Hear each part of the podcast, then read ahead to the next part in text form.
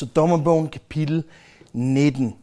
Vi bliver færdige med den sidste dommerne i dommerbogen, øh, Samson i kapitel 16. Og det var, som vi talte om, den kronologiske afslutning af dommerbogen. Begivenhederne i kapitel 17 til kapitel 21 foregår altså mellem dommerne, og, og i, i hvert fald i, i dommertiden øh, et eller andet sted mellem kapitel 1 og 16, og formentlig i starten af dommerbogen, er der i hvert fald flere, der mener. Øhm, Israel er ved at blive formet som nation, og her i, i tiden mellem indtagelsen af landet og, og så kongernes tid, øhm, ja, der ser Israel et behov for at rense sig selv åndeligt og moralsk. Øhm, ja, vers 1. På den tid, da der ingen kongen var i Israel, var der en levit, der havde slået sig ned langt oppe i Efraims bjergland. Han havde taget en kvinde fra Bethlehem i Juda til medhustru.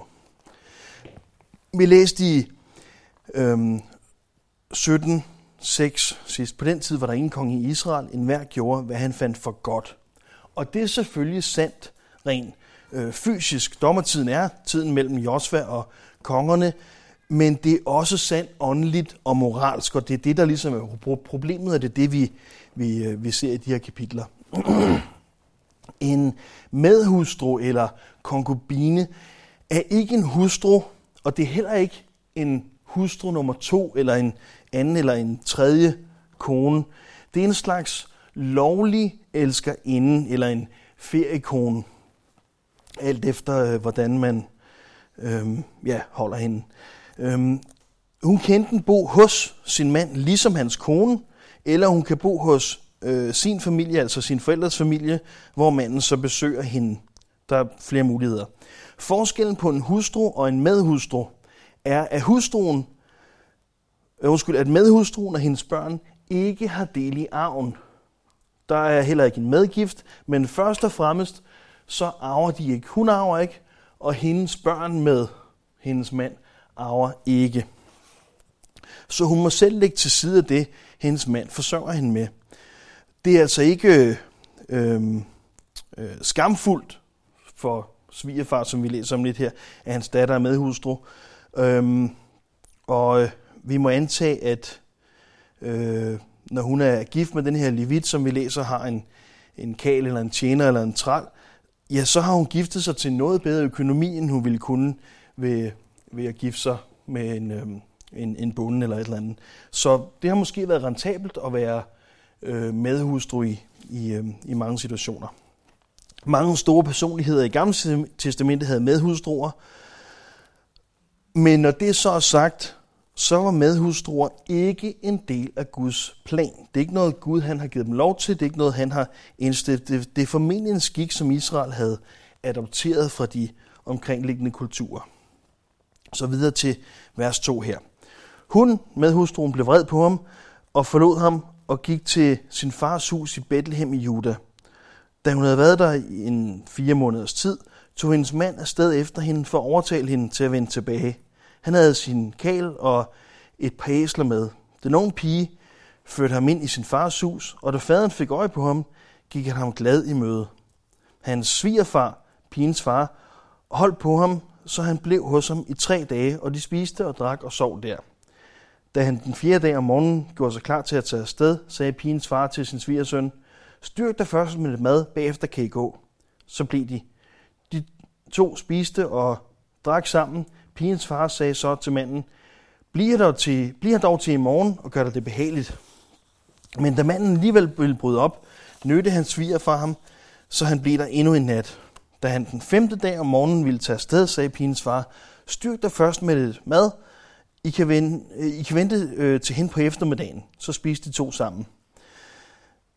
Da manden ville tage afsted sammen med sin medhustru og sin kæl, sagde hans svigerfar pigen til ham, dagen går på held. Bliv her natten over og gør dig det behageligt. I morgen tidlig kan I tage afsted, så kan du komme hjem. Men manden ville ikke blive natten over. Han tog afsted, og nåede efter var han på højde med Jebus, det samme som Jerusalem. Han havde et par opsadlede æsler med sig. Hans medhustru var også med. Så efter de her fire dage plus ægte mellemøst gæstfrihed, øhm, så siger Levitten altså øh, ja, op og afsted. Alt det, hele den historie, formentlig for at forklare os, hvorfor de kommer derfra så sent på dagen. Det er ikke smart at rejse så sent på dagen, øhm, og vi har altså historien, hvorfor, hvorfor det sker. Jeg kan forestille mig, at svigerfar, han, han prøver at smøre ham lidt, så han ikke er så streng med hans datter måske, og han prøver at være ekstra gæstfri. Men det er sådan en typisk mellemøstlig øhm, øh, skik, og i denne her kultur lægger man rigtig, rigtig meget vægt på gæstfrihed. Det er noget af det allervigtigste, og det kommer vi til at læse mere om senere. Øhm, vers 11. Da de nu var i nærheden af Jebus, og solen var ved at gå ned, sagde kalen til sin herre, Kom, lad os tage ind i Jebusiternes by her og overnat. Men hans herre sagde til ham, Nej, vi vil ikke tage ind i en fremmed by, hvor der ikke bor israelitter. Vi tager videre til Gibea. Kom, sagde han til Karlen. Lad os tage et andet sted hen. Vi overnatter i Gibea eller Rama. Så gik de videre. Da solen gik ned, var de i nærheden af Gibea i Benjamin. Og de tog ind i Gibea for at overnatte der. Da de var kommet derind, slog de sig ned på byens torv. Der var ingen, der tilbød dem husly for natten. Det har nok ikke været en let beslutning, men Jebus eller Jerusalem blev først erobret senere af, af Israel. Så på det her tidspunkt er der ikke nogen grund til at, at forvente gæstfrihed her øh, i øh, øh, Jebus. På den anden side, hvis man så går videre til Gibea, ja, så ankommer man for sent på dagen, øh, og, og måske efter solnedgang. Og det har jo gjort det vanskeligt at møde nogen, der vil tage en med hjem i sit hjem. Altså dem, man møder efter solnedgang, er måske ikke de karakterer, der, som man har lyst til at følge med hjem, eller der vil invitere en ind. Så det er den beslutning, de tog. Vers 16. Men ud på aftenen kom en gammel mand hjem fra arbejde i marken. Han var fra Efraims bjergland, og han boede som fremmed i Gibeah. Stedets befolkning var benjamitter. Da den gamle mand fik øje på den vejfarende på byens torv, sagde han, Hvor skal du hen, og hvor kommer du fra? Han svarede, Vi er på vej fra Bethlehem i Juda, op i Efraims bjergland, hvor jeg bor. Jeg har været i Bethlehem i Juda, og er nu på vej hjem. Men der er ingen, der tilbyder mig huslø. Jeg har både strå og foder til vores æsler, øhm, her. Jeg har også brød og vin til mig selv, og vin til kalen, jeg har med. Vi mangler intet. Der sagde den gamle mand, du er velkommen. Lad mig sørge for alt, hvad du har brug for. Her på torvet skal du i hvert fald ikke overnatte. Han tog ham med hjem og sørgede for foder til æslerne, og da de havde vasket støv af fødderne, spiste de og drak. Så den gamle mand, der bor her, er altså ikke fra Benjamins stamme, ligesom de lokale, men han er fra Efraim, faktisk fra Efraims bjergland. Og det er der, hvor Levitten boede. Så de ikke er samme stamme, men de kommer lidt samme sted fra og har lidt til fælles. Og han tager dem som ind og, og fodrer dem øhm, vers 22. Mens de sad og havde det rart, blev huset omringet af mændene i byen, og de var ondsindede mennesker. De hamrede på døren og råbte til den gamle mand, der ejede huset. Kom ud med den mand, der er kommet til dit hus. Vi vil ligge med ham. Men manden, der ejede huset, gik ud til dem og sagde, nej brødre, I må ikke handle ondt. Så nedrigt må I ikke bære ad, nu da den mand er kommet til mit hus. Her er min datter. Hun er jomfru. Hende vil jeg føre ud til jer, så I kan voldtage hende og gøre med hende, hvad I har lyst til. Men den mand må I ikke gøre noget så nedrigt imod. Men mændene ville ikke høre på ham. Så tog manden sin medhustru og førte hende ud på gaden til dem, og de lå med hende og mishandlede hende hele natten, lige, det, lige til det blev morgen. De slap hende først, da det var ved at blive lyst. Sådan. Hvad minder det os om? Udover det fuldstændig forrygt og sindssygt og ja, øh, ændrer hele historien, så minder det her også om Sodoma og Gomorra. Men det var jo netop fremmede folkeslag. Det var hedningen. Det her, det sker i Gibea, i Benjamins område. Dem, der bor her, de her mænd er fra Benjamins stamme, de er israelitter. Øh, og ja, øh, de her perverterede gutter her er altså øh, israelitter, ligesom, ligesom dem, der er inde i huset, og det var netop dem, han forventede gæstfrihed fra. Det var derfor, han tog derhen og ikke gik til Jebus. Jeg har ikke en god forklaring, jeg har en masse idéer, men jeg har ikke nogen god forklaring øhm, på det med, at manden han tilbyder sin datter, ligesom Lot til sydlandet også gjorde det i øh, Sodoma. Måske er det simpelthen et, et kvindesyn, som vi bare ikke kan forstå. At, at kvinder virkelig intet er værd, heller ikke ens egen datter. Øhm, måske det er netop noget kulturelt for at understrege den gæstfrihed, hvor vigtig gæstfrihed er. At når man i den kultur inviterer nogen ind i sit hjem, så beskytter man den med sit liv. Endda hvis det er en fjende, man har taget ind i sit hjem, det har vi læst om før også, så beskytter man vedkommende med sit liv. Øhm, det eneste er, at her der beskytter han jo ikke nogen med sit eget liv, men han er villig til at ofre sin datter. Så måske en kombination. Men den her situation, de vil jo så ikke have øh, datteren heller.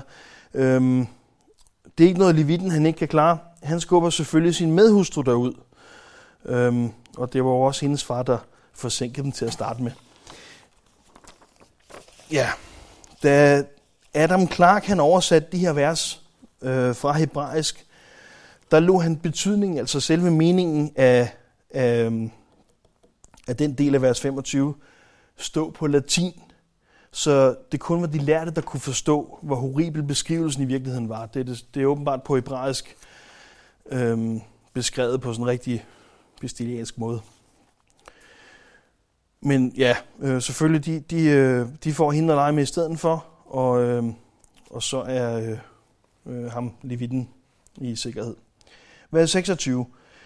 Ved daggry kom kvinden og faldt sammen foran døren til mandens hus, hvor hendes herre var, og der lå hun lige til det var helt lyst. Om morgenen stod hendes herre op, og da han åbnede døren og gik ud for at drage videre, fandt han sin, med, sin medhustru liggende foran døren med hænderne på tærskelen. Så Levitten her, han afslører flere sådan charmerende træk. Først og fremmest så står han op, og hvis vi skal forstå det bogstaveligt, ja, så er han altså sovet, øh, mens hans medhustru øh, ja, blev flået stykker ude, ude foran. Så, så han ligget og, og slappet af, eller måske ligefrem sovet. Så han står op. Det er vigtigt at få sin søvn, når man rejser. Øhm, og så åbner han døren, men han går ikke ud for at lede efter hende. Han tager ud for at tage afsted, står der. Og så ligger hun altså der foran døren tilfældigvis. Og vers 28. Han sagde til hende, rejs dig op, så vi kan komme afsted. Men der kom intet svar. Så løftede han hende op på æslet og begav sig hjem af. Da han var kommet hjem, greb han en kniv, tog sin madhustru og skar hende i 12 stykker, led for led, og sendte stykkerne af hende ud i hele Israel. Og alle, der så det, sagde, lige siden israelitterne drog op fra Ægypten, er sådan noget aldrig sket. Vi har aldrig oplevet noget lignende. Tænk nu over det. Sig, hvad I råder til. Hold fast en psykopat, ikke? Altså virkelig, øh, ja, ubeskrivelig. Og det, det er hans medhustru, som han jo altså rejser ud med venlige ord for at, og, øhm, at hive tilbage, og så offrer han hende øh, for at redde sig selv, og, og så tager han afsted for at, eller åbner han døren for at tage afsted, der ligger hun, så kan hun lige så godt komme med, sige op og hop, og måske er det ikke så mærkeligt, at hun stak af fra ham til at begynde med. Øh, han virker ikke så, så rask. Og hvem skal så have hendes øh, jordiske, jordiske rester? Skal de begraves hos hendes familie, eller der hvor hans slægt er begravet. De skal ud i hele Israel. Øhm, så han skal han simpelthen i stykker og sender den her besked til hele Israel, til alle Israels stammer. Øh, skingerne sindssyg. Altså, det er jo virkelig sådan noget, man spærer folk indenfor for altid. Men budskabet virker. Det var det, der skulle til, og det læser vi om i næste kapitel, Dommerbogen 20, vers 1. Der rykkede alle israelitterne ud, og hele menigheden samledes hos Herren i Misba. Alle som en fra Dan til Bathsheba øh, og fra Gilead. Høvdingene over hele folket, alle Israels stammer mødte op i Guds forsamling. I alt 400.000 våbenfører mænd øh, af fodfolket. Og benjamitterne hørte, at israelitterne var draget op til Misba. Israelitterne sagde, fortæl, hvordan denne forbrydelse skete. Levitten, den myrdede kvindens mand, sagde, jeg og min medhustru kom til Gibea i Benjamin for at overnatte der. Borgerne i Gibea rejste sig mod mig og i det hus, hvor jeg var om natten. Mig havde de tænkt sig at dræbe, og de voldtog min medhustru, så hun døde. så tog jeg min medhustru og skar hende i stykker, og sendte stykkerne af hende ud øh, i alle egne af Israels land, fordi de havde handlet så skamløst og nedrigt i Israel. Nu er I her, alle israelitter. Sig, hvad I råder til. Det er jo sandt nok, det han siger, men han undlader lige et par detaljer. Blandt andet, at han selv smed hende derud øh, for at, at redde sig selv, og ikke øh, gjorde an, og han så bare læser og sov, og åbnede døren for at tage afsted, og så var hun der tilfældigvis. Øhm, vers 8. Der rejste hele folket sig, alle som en, og sagde, vi går ikke hver til sit, ingen af os tager hjem. Sådan vil vi gøre mod Gibeah. Vi vil drage op øh, mod den efter lodkastning. Af alle Israels stammer vil vi udtage 10 mand for hver 100, og 100 for hver 1000, og 1000 for hver 10.000. De skal hente proviant til dem, der er kommet for at gengælde Gibeah i Benjamin, den nedrighed, de har begået i Israel. Så sluttede israelitterne sig sammen øh, mod byen, alle som en. Israels stammer sendte mænd rundt i hele Benjamins stamme med den besked. Hvad er det dog for en forbrydelse, der er begået hos jer? Udlever de ondsindede mænd i Gibeah, så vi kan dræbe dem og udrydde det onde af Israel. Men benjamitterne ville ikke høre på deres brødre, israelitterne. Vi er selvfølgelig med på, at Benjamin er en del, altså en af stammerne i Israel, og når der står sådan her, at de vil ikke høre på deres brødre israelitterne, så er det selvfølgelig de andre øh, stammer. Så budskabet virker som sagt, Israel indser deres moralske forfald, og at de er nødt til at gøre op med, øh, ja, med det forfald og den, den tilstand. Og hvad er det, der får dem til at åbne øjnene? Er det en kvinde, der er blevet mishandlet til døde? Er det det, som, som hele Israel rykker til krig for?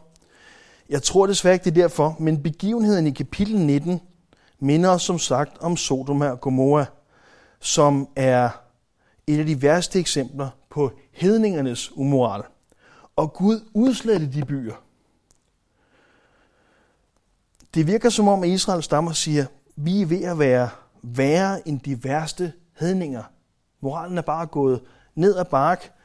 Vi har ikke nogen konge. end hver gør, hvad han finder for godt. Det bliver værre og værre, og vi er ved at være værre end de værste hedninger. Og jeg tror, det er derfor, at Israel ser, at de er nødt til at rense sig selv, inden Gud gør det.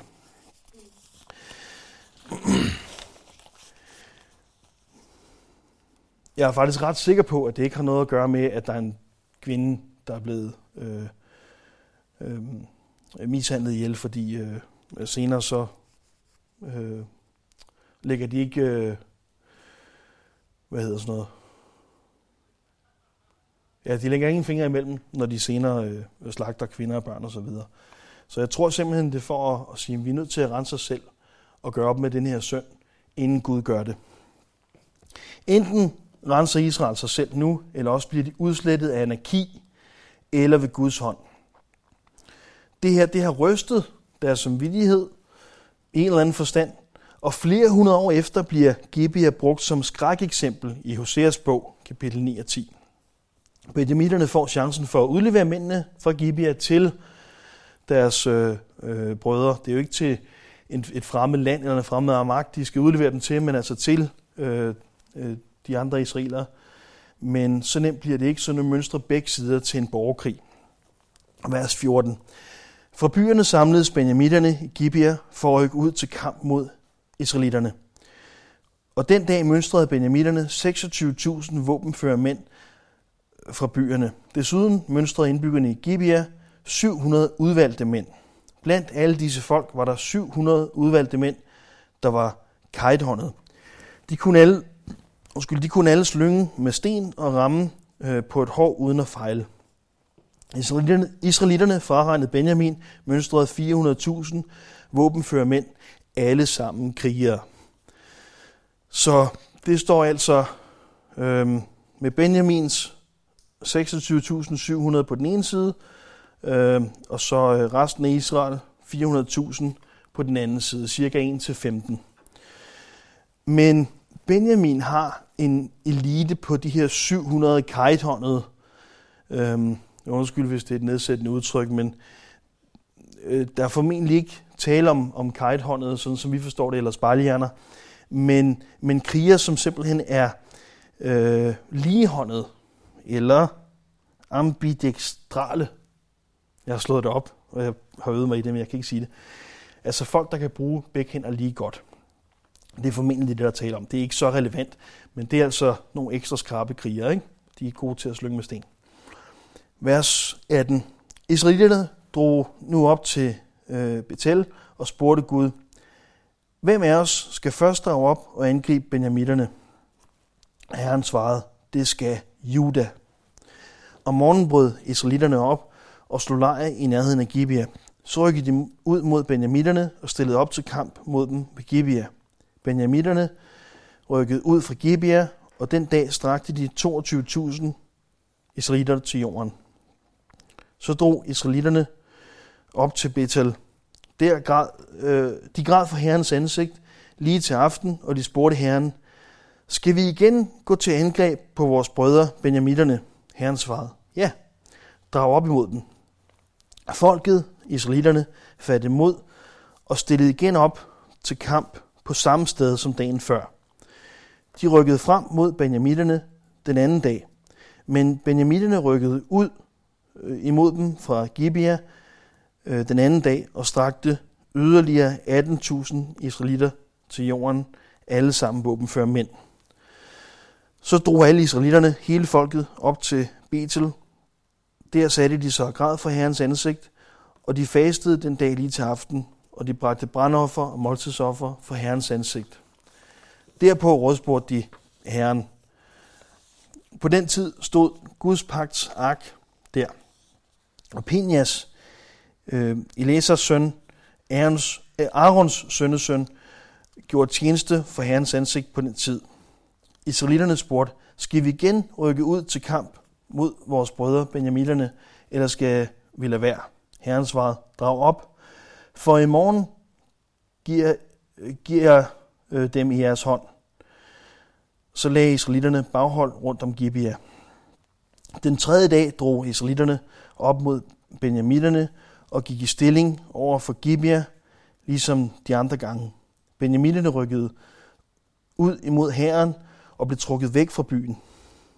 Ligesom de andre gange øh, huggede de til at begynde med nogle af israelitterne ned på åben land langs vejene, som førte til Betel og til Gibeon. Der faldt omkring 30 mand. Benjaminerne tænkte, vi har slået dem ligesom før, men israelitterne sagde, lad os flygte, så vi får dem trukket væk fra byen og ud på vejene. Så brød alle israelitterne op derfra, hvor de stod og gik i stilling i Baal Tamar, mens mændene i bagholdet dukket op fra deres skjul vest for Geba. 10.000 mand, udvalgt fra hele Israel, gik frem mod Gebia, og kampen blev hård. Benjamitterne vidste ikke, at ulykken var ved at ramme dem. Herren slog benjamitterne i kampen mod israelitterne. Den dag udryddede israelitterne 25.100 øh, benjamitter, alle sammen våbenfører mænd. Da indså benjamitterne, at de var slået. Israelitterne trak sig tilbage øh, for benjamitterne, for de stolede på det baghold, de havde lagt for Gibeah. Mændene i bagholdet foretog nu et hurtigt overfald på Gibeah. De rykkede frem og huggede alle indbyggerne ned med svær. Israelitterne havde aftalt med mændene i bagholdet, at de skulle lade en røgsøjle stige op for byen. Israelitterne øh, gjorde omkring i kampen, og til at begynde med huggede benjamitterne nogle af israelitterne ned, omkring 30 mand, for de tænkte, nu har vi slået dem ligesom forrige gang. Men så begyndte røgsøjlen at stige op for byen, Og da benjaminerne vendte sig om, så de, at hele byen gik op i røg, og samtidig gjorde israelitterne omkring. Benjaminerne øh, blev forfærdet, da de så, at ulykken havde ramt dem, og de vendte om og flygtede for israelitterne i retning af ørkenen.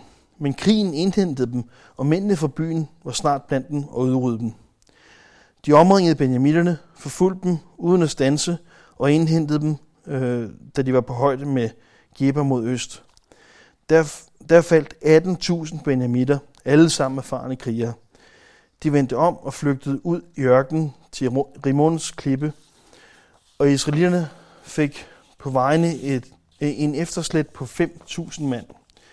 De forfulgte dem til Gibeon og huggede 2.000 mand ned. Af benjamitterne var der den dag faldet i alt 25.000 våbenfører mænd, alle sammen erfarne krigere. 600 mand vendte om og flygtede ud i ørkenen til Rimons klippe, og der blev de i fire måneder. Israelitterne vendte tilbage til Benjamitterne, og i hver eneste by huggede de mænd og dyr og alt, hvad de traf på, ned med svær, og alle de byer, de kom til, stak de ild på. Sådan. Det var sådan set hele krigen, øh, den går vi ikke i detaljer med. Øhm, Benjamin var meget kort fortalt en noget hårdere nød og knæk, end de havde regnet med. Øh, så da de får sejren, da Israel får sejren, altså resten af Israel, går de all in, og så udsletter de alt, vers 48. Mænd og dyr og alt står der. Når der står alt, så gælder det også kvinder, øh, ved vi fra 21.16. Det er det, det hele det næste kapitel handler om. Og det, ja, og ret sikkert også alle deres børn. Gud havde selvfølgelig ikke befalet dem at udrydde kvinder og børn. De skulle bare besejre Benjamin for at, at, øh, at bringe retfærdighed. Men sådan er moralen blevet. Husk, hvad katalysatoren var. En kvinde, der blev mishandlet til døde. Og så det her groteske budskab, hvor hendes mand skærer hende i stykker, men det er jo ikke det, de kommer for at, at straffe benjamitterne for. Øhm, men nu slagter de selv tusindvis af kvinder, fordi sådan er de blevet, sådan er Israel blevet, fordi 17.6, på den tid var der ingen konge i Israel, en hver gjorde, hvad han fandt for godt. Og effekten af ikke at have Gud som herre, er afgudstyrkelse, anarki og moralsk forfald. Og det er ikke sikkert, at de nåede det her en generation. Men lige så snart samfundet ikke har Gud som herre, så bliver det værre og værre generation efter generation. Israel er ved at rense sig selv gennem hele dommerbogen, øhm, og, øh, og især de her kapitler. Men fordi de er så formet af verden og det øhm, forfald, de har lavet stå til, og de ikke ejer selvbeherskelse eller proportion, fordi de ikke har nogen retfærdighed, så er de en millimeter fra at udslætte en stamme af Israel. De er så tæt på helt at udslætte Benjamin. Og det vil vi høre mere om næste gang i kapitel 21. Tak Jesus, at vi har dig som konge. Tak, at vi kan følge dig her. Tak, at vi ikke skal rense os selv, hverken på den ene eller anden måde, men at, at det er dit værk her. Her vi beder dig, at du vil være konge i vores liv. Vi har alle sammen sagt ja til at følge dig her.